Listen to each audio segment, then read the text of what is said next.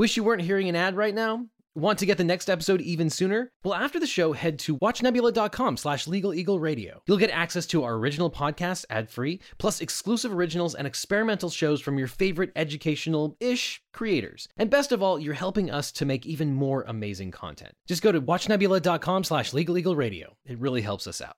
Warning video contains graphic images of fake blood, real insects, and terrifying lawyering. Viewer discretion is advised. You don't need to read it, just sign it. It says I can physically abuse you. What? I am here to hurt you! I can't do it, I can't do it, I can't do it, I can't do it! That's not good. I want to Help! Hmm.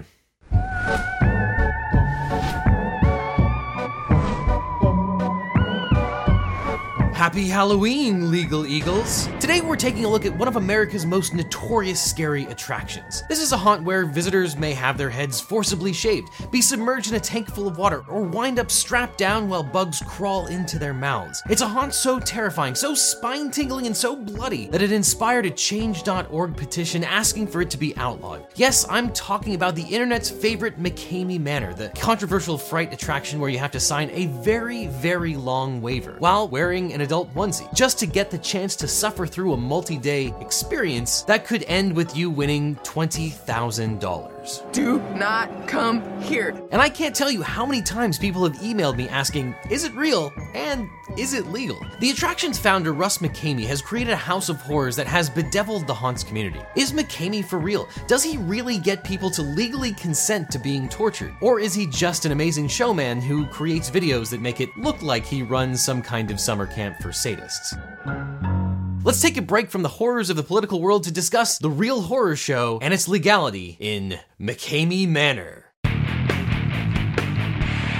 So, what is the McKamey Manor experience? You could say that McKamey Manor is similar to the thousands of other frightening attractions that have operated during the Halloween season, but you'd be wrong. McKamey Manor is not a haunted house.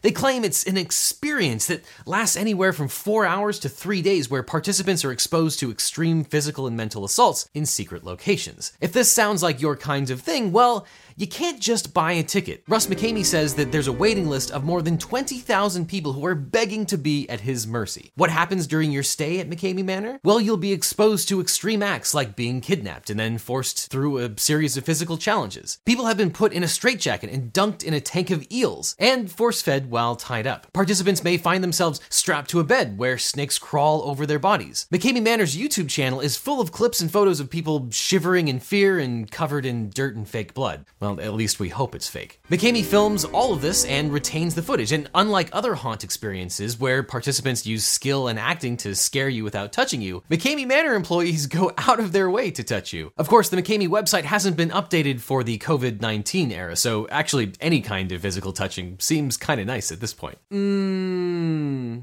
Oh, but until recently, McKamey Manor didn't even use a safe word to make the experience stop, and the waiver explicitly says you aren't allowed to fight back. So, when does it end? Well, when Russ McKamey decides that you are mentally or physically broken. So legally, are you just are you saying that's it? You quit? Yeah. Is that cool? I mean, I don't want to disappoint, but yeah. This year, the attraction begins in Summertown, Alabama, which is 45 minutes over the Alabama line. And if you make it through your experience, which is hosted by a terrifying woman who will sap you of your will to live, then you're officially taken to Nashville to an attraction called Catus Silvis, which is Latin for murder in the woods. But McKamey says no one has made it past murder in the woods yet. McKamey's Summertown neighbors are alarmed. They've reported hearing chainsaws and screams coming from the barn all night long. One neighbor said they had a girl pulling out down one of the driveways over there. They had a girl by the neck pulling her with a chain. McKamey said this was just an actor filming a bit for him. McKamey insists that his attractions are a labor of love and he just loves a good scare. He claims that during the entry interview, he learns about people's fears and then designs the experience to create psychological terror. If you buy the hype behind the waiver and all the videos McKamey has posted to his YouTube channel, then it looks as if McKamey isn't trying to scare people, he's trying to torture them. And the scenes look straight out of horror movies like Hostel. I just want to go home to my grandma and my daughter, my husband, please. So the question is, how can this be legal? Well, we start with the extremely long waiver that participants are forced to sign. According to news reports, neighbors have called the police when they hear or see something scary at the McKamey place. But police don't file charges because the participants signed a waiver. A waiver, as you probably know, is an agreement that offers a business two protections. First, the waiver relieves one party of any blame or liability arising from negligence or wrongdoing regarding the particular activity, such as running through a bonkers haunted house. Second, one party, usually the one that drafted the agreement, is freed from all liability arising out of the performance of that contract. Now, if you've ever interacted in the real world, you know that you can find liability waivers and disclaimers almost anywhere, like a dry cleaner receipt prohibiting the dry cleaner from liability for damage to the clothing, or a normal amusement park that doesn't torture its patrons. Uh, You can find a waiver on the ticket, or signs such as swim at your own risk or park at your own risk. From a public policy perspective, it's considered positive to let private parties regulate their own affairs and allocate risk. However, the law also won't let parties be completely reckless, especially when there's unequal bargaining power, since Courts have to balance all these factors. Anyone running a recreational or event based business needs a waiver that satisfies specific conditions. So let's talk about some of those conditions, which includes that a waiver must be voluntary. A waiver is a contract or an addendum to a contract, and for that contract to be valid, the parties have to demonstrate that they voluntarily entered into it. This means that the person entered into it freely without coercion or interference, and that the person had the knowledge and capacity to act. Now, there's no evidence that McKamey lets minors or people with diminished capacity go through the manor. But the bigger question is whether people are voluntarily signing that waiver. In Schneckloth versus Bustamante, the Supreme Court stated that a waiver is not valid if, quote, coerced by explicit or implicit means, by implied threat or covert force. And before McKamey will agree to take someone through this creation, they have to sit down with him and discuss what may happen during the experience. Participants are asked to sign a 30 to 40 page waiver limiting McKamey's liability for anything that happens. They watch a two hour video showing what other people experienced at McKamey Manor, and participants must produce notes from a doctor proving that they are in great physical and mental health. You get your middle medical letter saying you're okay? Yep. All right, make sure you bring that. There will be a drug test, and participants have to prove that they have health insurance. And McKamey also insists that participants bring a friend. So, together, you and a friend will wear adult onesies, while McKamey explains how he intends to drown you and rough you up, while begging you not to go through with it. You really don't want to do this. So, are people who enter McKamey Manor signing their waiver freely without interference? Well, McKamey stresses his rigorous screening process, but his promotional videos show us something else that people are allegedly tortured while they sign the paperwork. We're going to sign some paperwork now. I'm going to give you some waivers, all of you. And many people on the internet claim that the participants are kidnapped and tortured before they ever sign a waiver. So, how do we prove that this is true, though? Well, as far as I can tell, he hasn't been sued by anyone claiming this. And frankly, in America, the fact that you haven't been sued over something is not bad evidence that you actually didn't engage in the actual act itself. But the videos McKamey Manor uploads to the YouTube channel purport to show that people are being slapped around and forced to sign paperwork. But there's also what happens to be some skillful sleight of hand here. The video purports to show a woman named Beth going over some paperwork while bloodied, bruised, and restrained. When you're screaming for mercy and crying and you want out, do you want me to let you go? No, sir.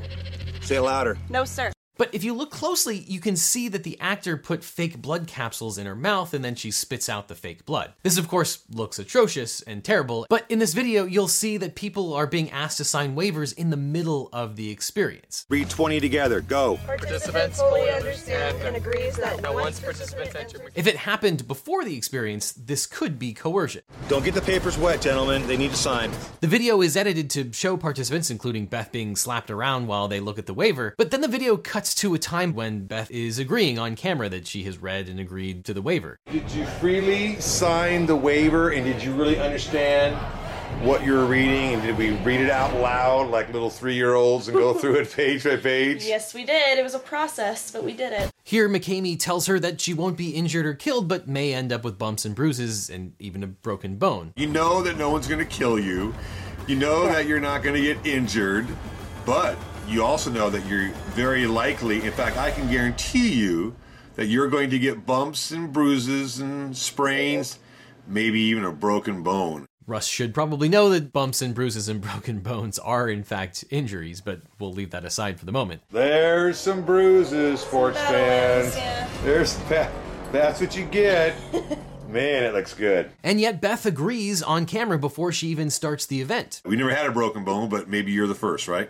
Maybe I'll be the record breaker. There you are, maybe the record, the actual real breaker. Did she sign the waiver then, too? McKamey implies that she did. We know he has a video of him reading the various parts of this waiver. And it's also possible that these are just actors, and it's just really, really good marketing. But later in the same video, McKamey interviews Beth after the events depicted in the video, asking, Did we ever force you? To which she replies, Absolutely not. And you know that it's physical beforehand. You know all these things, right? So do we keep any secrets from you without telling you? But is this truly a situation where Beth feels that she has no choice but to sign the contract? Is she being compelled by force and then the threat of force? We don't really know for sure, because the video cuts to a clip of Beth before she enters the event, where she's pretty obviously capable of signing the waiver. And here's Beth later saying that yes, she went through page by page. It was a process, but we did it. According to Beth, she signed the paperwork before the experience and acquiesced to it ahead of time. And obviously, if people didn't sign the waiver ahead of time and aren't informed about what's about to happen, then yes, McKamey might have all sorts of liability. So if McKamey beat them or held them at gunpoint or used some sort of economic coercion against them when they signed the waiver,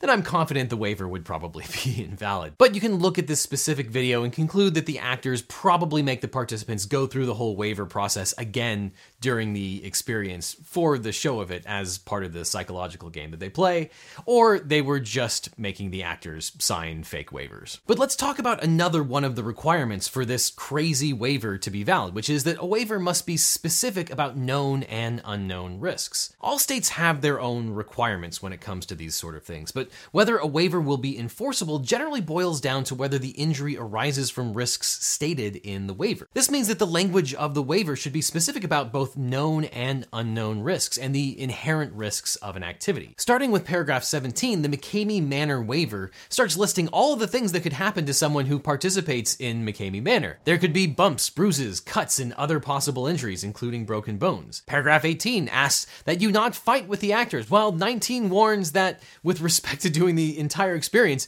you really don't want to do this, in all caps. Paragraph 24 says that you understand you aren't being held against your will, in McKamey Manor is well aware that the neighbors may misconstrue what's going on and call the police. That's why paragraph 3 says the participant agrees that if the police are called or appear on the scene, that participant acknowledges that this is just a game. This idea that this is just a game is a common theme in this crazy contract. What else is in this contract? Forcibly shaved head and eyebrows. There's a paragraph for that. Stuffed inside a 55 gallon drum and rolled down a hill onto a pond? Count on it. Buried in a pit with hundreds of mice, rats, and rodents. Your responsibility to fight through it. Knives in close contact with your body, even your neck? Definitely possible. Hypothermia? Sure. Why not? Hundreds of welts from a paintball gun? Obviously. Now, in a stroke of genius, some of these scenarios are probably just there to get inside your head to play on your worst fears, like Russ McKamey promises. This would be the bits about being buried alive, submerged in 60 feet of water without a breathing apparatus, walking a plank 25 feet off the ground without a safety net, encountering poisonous animals, or possible electrocution. This all sounds ridiculous, but McKamey claims that he's never been sued. But he also claims that he has been sued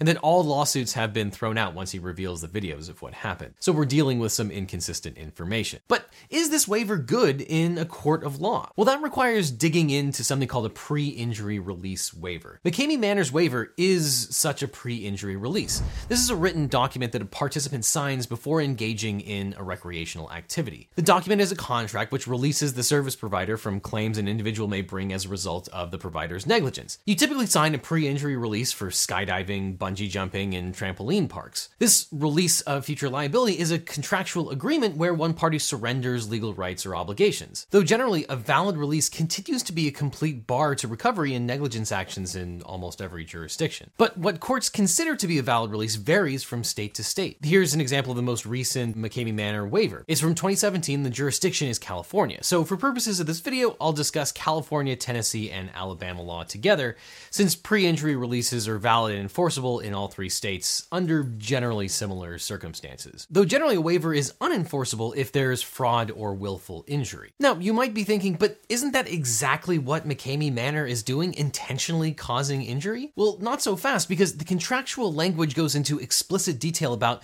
the harm that may befall you, but always with the caveat that this is the type of harm that would be an accident and is no way intentional or, most importantly, willful. The waiver requires participants to agree that their lives are not in danger and it's just a game. Participants are supposed to realize that they aren't really being tortured, even if it feels like they are. It says that you'll be roughed up, but no one is there to actually hurt you. This is McKamey's way of saying that an injury is accidental and not willful. But then there's the issue of negligence and whether you can waive a negligence claim. The legal system defines negligence as the failure to exercise the care towards others which a reasonable or prudent person would do in the same or similar circumstances. And to prove negligence, lawyers have to show that a person being sued had a duty of care to another person, that they breached that duty, and that the breach caused the plaintiff's injuries. By waiving negligence claims, people who participate in McKamey Manor are giving up their right to sue if McKamey acts unreasonably. But can someone simply waive claims of ordinary negligence? Well, yes, almost always you can. Unless the process of getting the waiver signed was somehow fraudulent or the person who signed the release was a minor, the parties can waive their right to sue for negligence. As long as the waiver accurately expresses the intent of the parties and the injury is reasonably included in the type of thing that the waiver was intended to cover, that negligence waiver will probably be upheld. People who have tried to sue haunted attractions for negligence have been kicked out of court because they waived their negligence claims. For example, in 2011, Scott Griffin and friends went to the Haunted Trail in San Diego. The Haunted Trail was a mile long path where visitors were chased by actors dressed in scary costumes carrying fake weapons and the tickets that they purchased had a warning that said the trail included, quote, high impact scares. Griffin and his friends made it through the trail with no problems, but as they walked out to the exit, an actor carrying a revving chainsaw rushed towards them. Griffin made what some would call a rookie mistake, thinking that the attraction was over before he was back in his car. He panicked and fell, injuring both wrists, which were in cast for four months. The court dismissed the negligence lawsuit because of the ticket disclaimer. Quote, being chased within the physical confines of the haunted trail by a chainsaw carrying maniac is a fundamental part and inherent risk of this amusement. Griffin voluntarily paid money to experience it. As the Griffin case demonstrates, a plaintiff goes through a Halloween attraction for the purpose of being scared. You scared me, dog. That's the point, isn't uh, it? It is, it is, and you're doing well. As long as the person is sufficiently warned about the potential hazards prior to entering a certain space, courts probably won't hold the business liable for injuries caused by mistakes the business makes, or the injuries that might result from fear based reactions. And for an example of basic negligence, consider the case of Mays versus Gretna Athletic Boosters. There, a Louisiana business got sued for using a lot of black Visqueen material inside of the haunted house. A 10 year old girl got frightened and ran straight into a cinder block wall, breaking her nose. Now, even if the business arguably made the haunted house too dark, so dark that she couldn't tell it was a cinder block wall, the negligence waiver was upheld. That's because the business didn't intend for this to happen. It may have made a mistake, but generally the building's construction was sound. Haunted house operators are duty bound to protect patrons only from unreasonably dangerous conditions and probably not from every conceivable danger. Another example of a fear based reaction happened in Louisiana where the plaintiff broke her leg in a corn maze while running from an actor dressed as Jason from Friday the 13th. The court ruled that she was explicitly warned that she might be chased by scary looking actors. Quote, we find that no duty was owed by the Billingses to Mrs. Dermond, in this case to warn or protect her from her reaction to being frightened by Jason, an experience she expected to have and for which she paid an additional admission fee. But there is an exception to this rule, and that's for gross negligence and recklessness. Such a contractual waiver won't protect McKamey Manor if it's guilty of what's called gross negligence. What is gross negligence and how is it different from regular negligence? Well, gross negligence generally involves a higher degree of bad conduct and callous indifference to consequences. In Tennessee, where McKamey now lives, the law doesn't let people contract away liability for gross negligence. However, it's often hard to prove that someone committed gross negligence. You'd have to prove one, that the person committed ordinary negligence, and two, the person acted with utter unconcern for the safety of others or with such a reckless disregard for the rights of others that conscious indifference to the consequences is implied. A good example of gross negligence occurred in Kentucky, where Glenda Dixon broke her back in four places after falling out of a second story window in a haunted house. Dixon signed a waiver and knew that the house would be scary. However, when she was near a second story open window, one of the actors ran behind Dixon and her group, screaming, causing everyone to jump in terror. Dixon jumped backwards and fell out of the open window. The window was covered by a sheet, and Dixon had no idea it was actually open. In this case, there was ordinary negligence. An actor scaring a person near an open window causes reckless disregard for what may happen to others as a result of of the negligence. And a reasonable haunted house would have shut the window that was covered with a sheet before scaring someone who stood near it to prevent defenestrations. So even though some people are horrified by the footage of McKamey Manor, it'd be hard to argue that McKamey was being misleading or failing to warn them about the hazards that they might face. Now, there's one final question about McKamey Manor, and it's probably the question you've had throughout this entire video, which is can a person actually consent to legitimately harmful acts being perpetrated against them? And a person on Quora asked whether it was legal for McKamey Manor to kill a person, and the answer to that is no. If someone died during the experience, then it would be possible that their family would have a valid legal claim against McKamey Manor for wrongful death, even if they signed the waiver without coercion, unless the death resulted from very ordinary negligence. Let's say someone died from hypothermia. The waiver warns that hypothermia is a risk, but it also says if hypothermia is detected, the person will be pulled out immediately. If McKamey Manor failed to detect it and someone died, their estate might be able to sue for gross negligence. And not all deaths would lead to a claim. If someone signed the waiver and produced documents saying that they were in good health and they actually had a heart problem, and that person had a heart attack, McKamey Manor wouldn't necessarily be liable. It depends heavily on the facts. They are just asking to have someone die or have a heart attack. What happens if someone dies during their tour? A waiver won't mean anything. We have had one heart attack for real.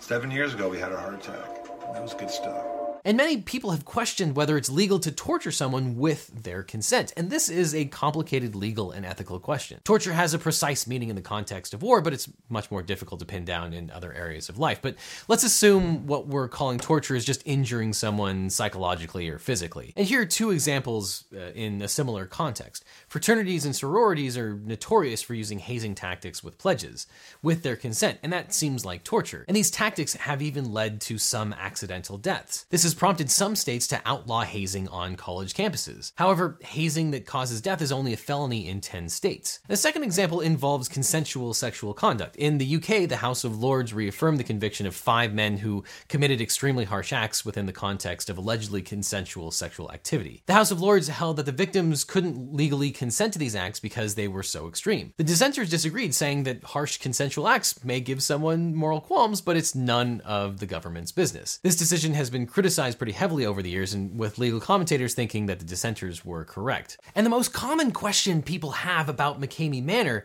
is whether it's legal for someone to consent to being hurt, maimed, or even killed at a fright attraction. And unsurprisingly, the answer is both no and yes. In most jurisdictions, consent is a defense to crimes that don't result in serious injury or happen during sporting events. So if we're talking about serious injury, no, McKamey Manor can't intentionally kill someone or cause them egregious bodily harm, even if they sign the waiver. It isn't legal for McKamey Manor to let participants drown or freeze to death, no matter what the waiver says. That's against public policy. So now you know the general rule consent cannot be given to a serious, harmful criminal act. But as with most things in the law, there are some exceptions. A person generally is allowed to consent to serious harm if the harm is for the purposes of medical treatment, like amputating a leg. They can also consent to being punched or kicked, or even attacked, as long as they are in a legally sanctioned event, such as boxing or mixed martial arts. And this is legal even though these events could result in serious harm or even death. Boxers have been killed in the ring, but the participants and the promoters generally don't have a legal responsibility for murder or manslaughter that might happen in the boxing ring. Boxing is a state regulated activity that's lawful unless the death happens because of something unrelated to the fight, like the roof collapsing in the ring. So, for this exception to apply, the issue is whether the event is legally permissible. A person may not consent to a duel, for instance, because dueling has been outlawed. A person cannot legally consent to a street fight or a barroom brawl, even if it involves the same kind of conduct as an MMA match, because it isn't legal to get into a gang fight or a bar fight. But there might be some exceptions to certain kinds of assault and battery. Is the crime of putting another person in fear or apprehension of an unlawful contact. Battery is the actual application of that force, a harmful or offensive contact with another person's body. Assault and battery are crimes and torts. Uh, that means a person can be charged with a crime or sued for committing assault or battery and get monetary damages. Participants in an athletic contest are deemed to have consented to certain assaults and batteries when both the injury and the conduct that caused it are reasonably foreseeable hazards of joint participation in an athletic contest. So, when is the conduct reasonably foreseeable? This isn't always easy to pin down. NHL hockey player Marty McSorley was found guilty of assault with a weapon after he hit Donald Brashear in the head with a hockey stick when Brashear was skating away from him. The court rejected McSorley's defense that NHL players give explicit consent to the risk of on ice contact and that McSorley's hit was not an assault. Hockey fights are a foreseeable risk. But intentionally striking someone in the head with a hockey stick is considered assault with a deadly weapon, and that's not a foreseeable risk. Still, most jurisdictions have been very hesitant to prosecute players even when their behavior seems to cross a line. In another hockey case, a New York court let a player strike another player in the neck, slamming him into the goalpost even after the whistle was blown. And the court thought that the victim assumed the risk by participating in the hockey event, even though it was a league that didn't allow players to cross check each other. The court thought that the policy considerations of having, quote, free and fierce competition in athletic events, end quote, would be severely undermined if the usual criminal standards were applied to athletic competition especially ice hockey. So it's possible that a court could accept the analogy and say that if we let consenting adults engage in what would otherwise be criminal behavior in a sporting event, then we should absolutely let them consent to such behavior at a haunted house as well.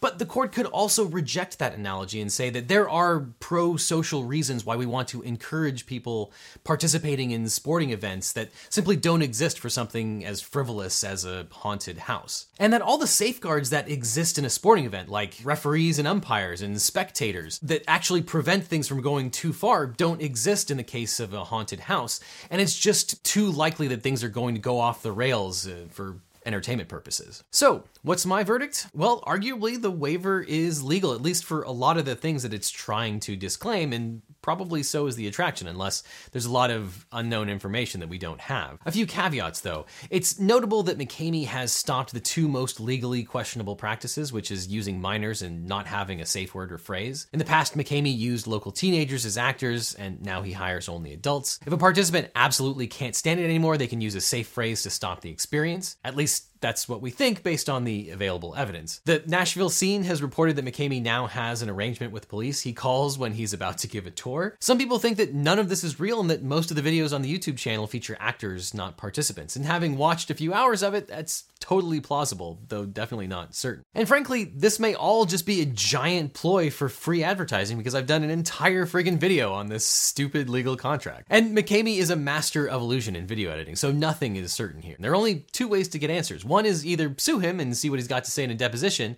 or go through the experience myself. And I think I'll pass on both of those options for now.